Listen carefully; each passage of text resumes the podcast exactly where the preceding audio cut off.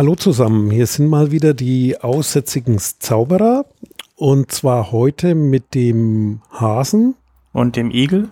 Und wir machen weiter in unserer Serie mit den Erwägungsgründen für die Datenschutzgrundverordnung und wir sind beim Erwägungsgrund Nummer 5, der da lautet. Die wirtschaftliche und soziale Integration als Folge eines funktionierenden Binnenmarkts hat zu einem deutlichen Anstieg des grenzüberschreitenden Verkehrs personenbezogener Daten geführt. Der unionsweite Austausch personenbezogener Daten zwischen öffentlichen und privaten Akteuren, einschließlich natürlichen Personen, Vereinigungen und Unternehmen, hat zugenommen. Das Unionsrecht verpflichtet die Verwaltungen der Mitgliedstaaten zusammenzuarbeiten und personenbezogene Daten auszutauschen, damit sie ihre Pflichten nachkommen oder für eine Behörde eines anderen Mitgliedstaats Aufgaben durchführen können. Klingt sperrig, oder? Ja, das ist nicht und so ganz einfach dann am Schluss rauszukommen. Und, und sind nur drei Sätze. ich würde mal sagen, erstmal erstmal erstmal wiederholen, was steckt da drin. Also im ersten Satz die wirtschaftliche und soziale Integration als Folge eines funktionierenden Binnenmarkts.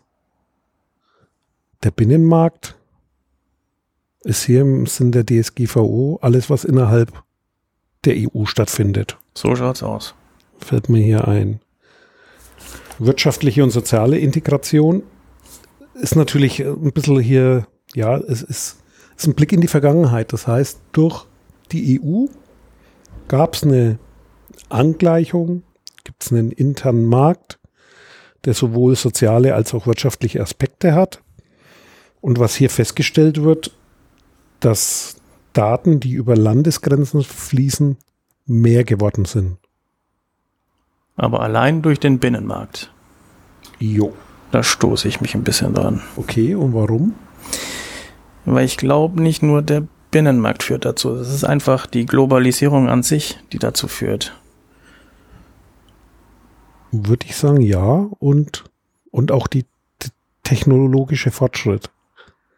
Der auf das jeden heißt, Fall. Dass die Möglichkeit besteht, Daten in großen Mengen zu verarbeiten, führt automatisch dazu, dass mehr Daten verarbeitet werden. Aber wie gesagt, grenzüberschreitender Verkehr an personenbezogenen Daten hat zugenommen, ja. Das würde ich auch unterschreiben. Ist nicht überraschend, ist nicht neu, ist hier wiedergegeben. Und dann geht es weiter. Der unionsweite Austausch personenbezogener Daten zwischen öffentlichen und privaten Akteuren das geht also auch nochmal aufs Thema auf, nur mit der Differenzierung. Es gibt öffentliche und private Akteure. Was sind öffentliche Akteure? Naja, da hast du ja deine Behörden, die später noch erwähnt werden. Das wäre so Finanzamt, Polizei, Einwohnermeldeamt. Ja, ich glaube, Polizei ist ein wesentlicher Faktor. Sicherheitsbehörden, Bedarfsträger. Fassen das manche zusammen. Und private Akteure ist also alles nicht die Menschen einzeln, sondern Firmen. Also alles, was sozusagen nicht öffentlicher Bereich ist, ist dann der privatwirtschaftliche Bereich. Deswegen geht der Satz weiter mit einschließlich, wobei das sind die Menschen auch drin, natürliche Personen, ja. Vereinigungen. Ich würde mal sagen, als Deutscher denken wir da an Vereine, oder? Oder wahrscheinlich das Vereinigungen, ja, gemein sein. Gewerkschaften ist was Größeres dann, aber auch der ja, das ist ja das, was ein bisschen Panik auch ausgelöst hat in manchen Vereinen, dass die jetzt genannt sind, unabhängig davon, ob sie vielleicht früher auch schon Datenschutz hätten anwenden müssen. Und Unternehmen, ja, das haben wir gerade schon erwähnt, die Firmen. Und das Ganze hat zugenommen, ja, die tauschen Daten miteinander aus. Immer mehr, wenn ich da so denke, Facebook-Auftritt hat fast jeder. Früher hat man gesagt, eine Homepage oder eine Visitenkarte im Netz. So hat es, glaube ich, in den 90ern angefangen. Und das wird definitiv immer mehr. Also normal eine, ja, der Satz ist eine differenziertere Betrachtung auf die Parteien, nee, das ist ein falsches Wort, auf die Teilnehmer des Binnenmarktes und die, die Gruppen, die da mit drin sind. Und so mehr auf soziale Netzwerke. Ich würde es ja. gleich verallgemeinern. Stimmt, die stecken da auf jeden Fall mit drin.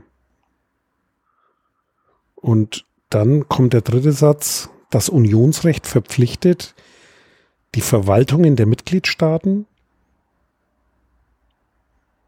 zusammenzuarbeiten und personenbezogene Daten auszutauschen. Den, die, die, die, diesen Mittelteil finde ich spannend und zwar zusammenzuarbeiten das ist ja schon Daten auszutauschen. Die sind verpflichtet, personenbezogene Daten auszutauschen. Ja, aber wenn du aufs erste schon mal guckst, zusammenzuarbeiten, die Verpflichtung zur Zusammenarbeit, die aus einem Datenschutzrecht herzuleiten, das ist ja schon echt weit hergeholt. Das heißt, wenn wir jetzt mal nur einen Ausschnitt nehmen, Datenschutzaufsichtsbehörden, die werden ja später im hinteren Teil der DSGVO nochmal genau geregelt, wie die zusammenarbeiten müssen, aber das ist so ein Punkt, aber auch grundsätzlich Behörden, das ist auch, glaube das, das gehört auch zu dem Grundsatz, den die DSGVO da einleitet. Es darf weder eine Benachteiligung noch eine Einschränkung noch ein Verbot geben für den Datenfluss innerhalb Europas. Das heißt, es ist egal, wenn du in Europa Daten verarbeitest, dann darfst du die Landesgrenzen nicht merken. Und dann ist dieser Satz natürlich irgendwo eine logische Konsequenz, zeigt aber auch diese Zweiseitigkeit des Datenschutzes, dass du einmal dieses Zusammenarbeiten hast, dann musst du aber natürlich auch Daten austauschen, weil wenn die, sagen wir mal, Einwohnermeldeämter zusammenarbeiten sollen oder die, du hast es vorhin genannt, Polizei zusammenarbeiten soll, europaweit, zwangsläufig brauchen die natürlich Daten dazu. Das hat ja auch der erste Satz gesagt. Das ist unbenommen davon, ja. Und natürlich personenbezogene Daten auszutauschen. Das heißt, die müssen die Daten dann auch austauschen. Da steckt ein Stück weit auch Verpflichtung drin. Das finde ich nämlich auch spannend. Ja. Po positiver Aspekt, sage ich mal, so als Optimist, ist, äh, manches könnte besser werden, weil man sozusagen sich auf einheitliche Datenformate einigt, auf einheitliche Erhebung von Daten, wenn man da jetzt so ein Thema denkt, was dann so, so täglich über den Weg läuft, ist so Ausweise, Führerschein. Bank. Bank, genau, dass da, ja, merkt man ja, also diese, diese IBAN, die, die Nachfolger der Kontonummer, das ist jetzt europäisch geregelt und steckt da auch mit drin, das einheitlich zu machen. Also durchaus ein interessanter positiver Aspekt, ja, du wobei merkst, immer, ja. Du merkst wirklich, es, es gibt auch dort keine Grenzen mehr im Zahlungsverkehr. Genau. Die merkst du erst wieder, wenn du die Währungsunion verlässt. Mhm. Und wie geht es dann weiter, damit sie ihren Pflichten nachkommen können? Also das ist jetzt der Bezug auf die Verwaltung in den Mitgliedstaaten. Damit sie ihren Job überhaupt machen können, grenzüberschreitend, müssen die zusammenarbeiten und Daten fließen. Oder, das ist auch spannend, oder für eine Behörde eines anderen Mitgliedstaats Aufgaben durchführen können. Da fällt mir auch kein Beispiel zu ein. Nicht? Nein. Mir schon, und zwar ähm, mit dem Thema Knöllchen. Wenn du früher irgendwo in Europa mit dem Auto unterwegs warst und irgendwo geblitzt wurdest oder falsch geparkt hast und so weiter, dann, dann war das doch noch ziemlich national. Das heißt, wenn du aus dem Land draußen bist und hast nicht bezahlt, wie auch immer, eine Möglichkeit gefunden, da nicht sofort äh, zur Kasse gebeten werden oder es kam irgendwann mal so ein Briefchen, du hast hier in irgendeinem Land ein Knöllchen, weil du zu schnell gefahren bist, dann konntest du das in gewisser Weise ignorieren und ich weiß, mittlerweile wird das durchgesetzt. Also da ist schon so ein Thema, das das wirkt aus auf andere Gesetze und da werden jetzt Daten ausgetauscht. Ich weiß jetzt nicht, ob es zeitlich direkt mit der DSGVO zusammenhängt, aber ungefähr könnte hinkommen. Und die werden jetzt weitergegeben, die Daten, und das wird auch eingetrieben. Das heißt, wenn du jetzt mit dem Auto von Polen nach Spanien fährst und hältst dich nicht an die Vorschriften und kannst dort eine Menge zusammensammeln, dann hat das Konsequenzen, weil die Verwaltungen zusammenarbeiten müssen und im Namen einer anderen Verwaltung, also überall dort, wo die Strafe angefallen ist, das Geld kassieren und dafür sorgen, dass du dann bezahlst. Sowas gibt's. Du hast natürlich recht, das ist auch so. Zumindest in, in der EU, das stimmt. Wenn du da geblitzt wirst, dann dauert es auch nicht lange, bis du deinen Bescheid zu Hause hast aus dem jeweiligen Land. Leidlich schon erfahren. Also einer der guten, positiven Eigenschaften der DSGVO, die Errungenschaft, es trifft dich jetzt überall. Ob das jetzt für den Einzelnen ein Mehrwert ist, ja, für die Verkehrssicherheit vielleicht von Vorteil. Äh, und man kriegt da mit, wie weit die Unterschiede sind. Vielleicht hat man da auch einen Anspruch, dasselbe dann überall zu zahlen, wenn es eine weitere Vereinheitlichung gibt. Aber das ist was, was man merkt und jetzt zumindest nicht in erster Linie auf die DSGVO zurückführt. Und ich würde jetzt auch nicht behaupten wollen, dass die DSGVO der Auslöser dafür ist, sondern das hängt halt alles miteinander zusammen. Das heißt, es macht keinen Sinn, wenn es geplant ist, grundsätzlich sowas in Europa zusammenzuführen, dann muss natürlich auch die DSGVO genau dafür die Grundlage bieten, dass es dann auch zulässig ist.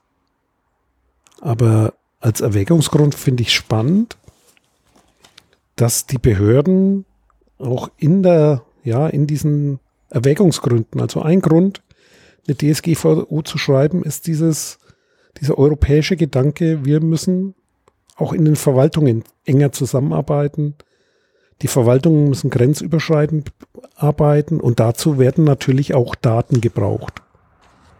Also das ist, steckt so hauptsächlich mit drin. Ja, das ist wirklich der Fall. Und gibt es sonst noch Aspekte, die da irgendwie reinpassen? Also es sind, es sind drei ziemlich lange, komplizierte Sätze. Ja, ich habe mich ja in dem dritten Satz etwas gestoßen. Aber insgesamt macht das ja wirklich Sinn. Und an was hast du dich da gestoßen? Ja, so diese Pflicht zur Zusammenarbeit, aber im Endeffekt, wenn du, wenn du den europäischen Gedanken eben genau da reinbringst, dann ist mir gerade der Gedanke gekommen, dann ist es ja auch richtig so, dass du dann irgendwo hier manifestierst. Stimmt, und es passt halt auch zusammen mit der Einleitung, dass die DSGVO zwei Dinge schaffen soll. Einmal dieses Daten müssen grenzenlos fließen können. Eine Voraussetzung schaffen, dass die Daten überhaupt fließen. Und diesen Aspekt Persönlichkeitsrecht.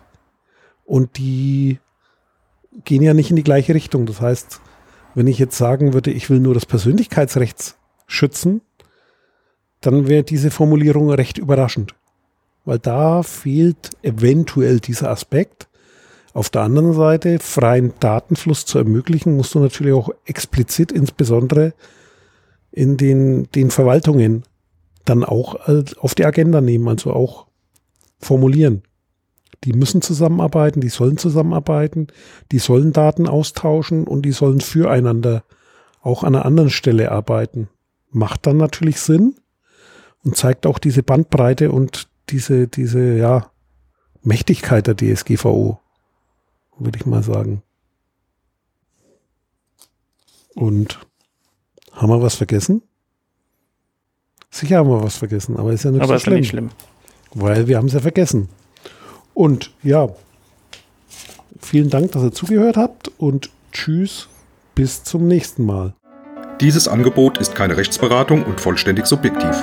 Zu Risiken und Nebenwirkungen lesen Sie die Gesetzgebung und fragen Ihren Datenschutzbeauftragten oder Rechtsanwalt.